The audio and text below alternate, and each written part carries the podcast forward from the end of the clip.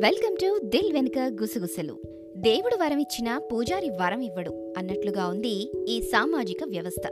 దీని గురించి ఎవరినడగాలి ఏమనడగాలి ఈగ కథలాగా తయారైన ఈ వ్యవస్థలో ఈగ తన ఇల్లు అలుగుతూ తన పేరు తాను మర్చిపోతే తన పక్కవాళ్ళని అడిగిందట. పక్కవాడు తన పక్కవాణ్ణి అడగమన్నాడట. అలా సాగుతూనే ఉంటుంది కథ. అంతటి ఈగ కథని రాజమౌళి తన చాకచక్యంతో సినిమాగా తీసి మంచి ముగింపిచ్చి అందరితో శభాష్ అనిపించుకున్నాడు. కానీ నా వ్యధకి ముగింపు అనేది అసలు ఉంటుందా అధికారపక్ష నేతలు ఆ పక్కవాళ్ళని అడుగు అనకుండా నా విన్నపాలు వింటారా? మరి అదేంటో తెలుసుకోవాలి అంటే ఈ పాడ్కాస్ట్ పూర్తిగా వినండి. మీరు వింటున్నారు దిల్ వెనుక గుసగుసలు. కంటెంట్ రైటర్ లక్ష్మీ అయ్య గారి నేను రమ్య పోణంగి. తిరుపతి వెళ్ళాలి. ఏడుకొండలవాడిని తనివి తీరా చూస్తూ కాస్త సమయమైనా మనస్ఫూర్తిగా దర్శించుకోవాలి అనే కోరికతో మూడు నెలల ముందు రైల్వే రిజర్వేషన్ కోసం రోజూ కష్టపడితే ఎట్టకేలకు ఒక రోజు సెకండ్ ఏసీలో రిజర్వేషన్ అయింది. మూడు నెలల కాలం ఇట్టే గడిచిపోయి అనుకున్న సమయానికి అందరం ట్రైన్ ఎక్కేశాం. సీనియర్ సిటిజన్కి అప్పర్ బెర్తులు కేటాయించినందుకు రైల్వే వాళ్ళని అభినందిస్తూ మా అదృష్టాన్ని తర్వాత పరీక్షించుకుందాం అనుకుంటూ సర్దుకుని కూర్చున్నాం. అనుకున్నంతలో మిడిల్ బెర్త్ కేటాయించిన మిడిల్ ఏజ్ లేడీ కాసేపు నడుం వాలుస్తా రోజు మధ్యాహ్నం పడుకోవడం అలవాటు అంటూ డౌన్ బర్త్లో కూర్చున్న మమ్మల్ని కూర్చున్న చోటు నుండి లెమ్మనమని ఆర్డర్ పాస్ చేసింది. చేసేదేమీ లేక మిడిల్ బెర్త్కి డౌన్ బెర్త్కి మధ్య తల ఎత్తుకోలేకుండా కూర్చుంటూ మా నిస్సహాయత కనపడే అవకాశం ఇవ్వకుండా నేను మాత్రం మొబైల్లో బుర్ర దూర్చేశాను ట్రైన్లో సెకండ్ క్లాస్లో ఏసీల చలికే వణికిపోతున్నాం అన్నట్లుగా అప్పుడే ఒకడొచ్చి దిండు దుప్పటి రగ్గులు ప్రతి బర్తులో పడేసి ఇక నాకేం సంబంధం లేదు అన్నట్టుగా వెళ్ళిపోయాడు. విజయవాడ వరకు ప్రయాణం చేసేవాళ్ళు వాటిని నానా రకాలుగా తొక్కేసి కాళ్ళతో చేతులతో తొక్కిపెట్టి వాళ్ళ స్టేషన్ వచ్చాక చక్కగా దిగిపోయారు వాడిన వాటిని తీసేసి మళ్ళీ కొత్తవి విజయవాడ దాటాకి ఇస్తాడేమో అని ఎదురు చూసిన నాకు మీకు కూడా అవే అనే పక్క వాళ్ళ మాటలు నా కోపం నాశాళానికి అంటేలా చేశాయి.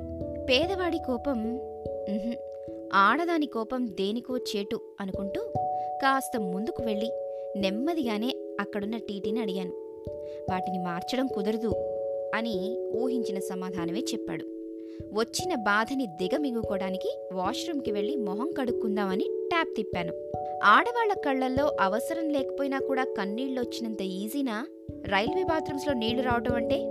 అని అక్కడున్న ట్యాప్స్ నన్ను వెక్కిరిస్తున్నట్టు అనిపించి టిష్యూతో మొహం తుడుచుకుని అడ్జస్ట్ అయిపోయా. సరిగ్గా నీళ్ళు లేని నీట్గా లేని టాయిలెట్స్ గురించి ప్రశ్నించాలా? ఒకళ్ళు వాడేసిన బ్లాంకెట్స్నే మళ్ళీ వాడుకోండి అన్న టీటీని ప్రశ్నించాలా?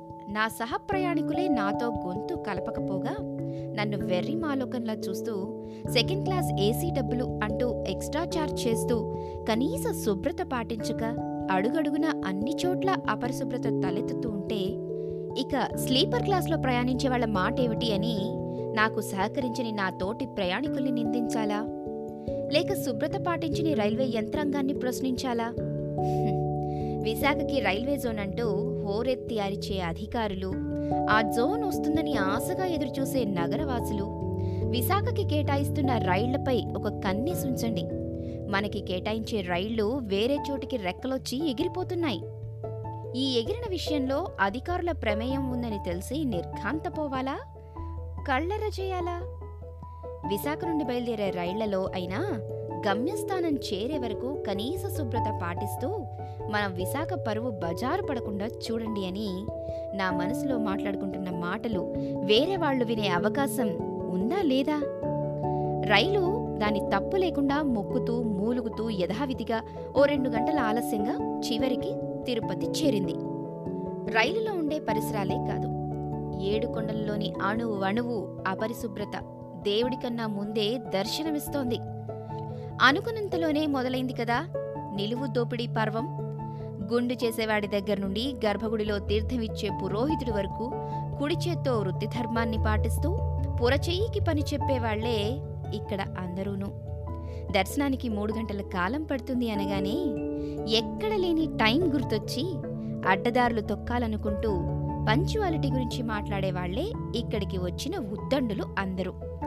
సినిమాకి వెళ్ళి మూడు గంటలు కన్నార్పకుండా కదలకుండా కూర్చునే మహానుభావులారా దేవుడి దర్శనానికి మాత్రం అమ్మో మూడు గంటలే అంటూ తొక్కిసలాడుతుంటే ఇటు సాంప్రదాయ పద్ధతిలో మాత్రమే దర్శనానికి రావాలనే నియమంతో పద్ధతిగా కట్టుకుని వెళ్ళే వాళ్ళ చీరలు పంచెలు చున్నీలు స్థానభ్రంశమయ్యి ఎక్కడ ఎవరి చెయ్యో ఎక్కడ మనకాలో తెలియకుండా జరిగే పరిణామాలు చూస్తూ ఉంటే ఆడ మగ చిన్న పెద్ద అన్న తేడాలు మరిచి భక్తి చాటలు జరిగే కథన రంగంలా అనిపిస్తోంది.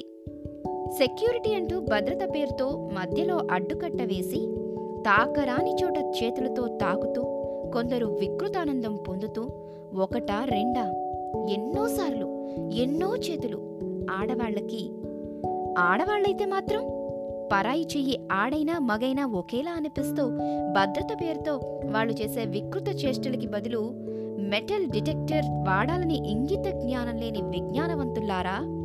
భద్రత మా శరీరాలకి అక్కర్లేదా? ఇలా అని ఎవరిని ప్రశ్నించాలి? ఎక్కడ ప్రశ్నించాలి? ఎన్ని ఓర్చుకుని మనసు చంపుకుని గర్భగుడి దగ్గరకు వచ్చి గోవిందుణ్ణి కనులారా వీక్షించే అవకాశం లేక అధికారుల అనాలోచిత ఆలోచనలకి విఐపీలకి ఇచ్చే అవకాశాన్ని సామాన్యులకు కూడా చేరువ చేయలేరా? అని అక్కడున్న అధికార గణాన్ని ఎలా ప్రశ్నించాలి? ఏమని ప్రశ్నించాలి? అన్ని కష్టాలు ఓర్చి నీ దర్శన భాగ్యం కోసం వస్తే కనురెప్ప మూసేలోగా కనుమరుగయ్యే ఓ స్వామి నా విన్నపాలు వినవలే. ఇదండి ఈ వారం పాడ్కాస్ట్. మరి మీకు నచ్చింది అనుకుంటున్నాను. మరి వచ్చే వారం మళ్ళీ కలుసుకుందాం. అంతవరకు సెలవు. కంటెంట్ రైటర్ లక్ష్మీ అయ్య గారి నేను రమ్య పోనంగి. వింటూనే ఉండండి. దిల్ వెనుక గుసగుసలు.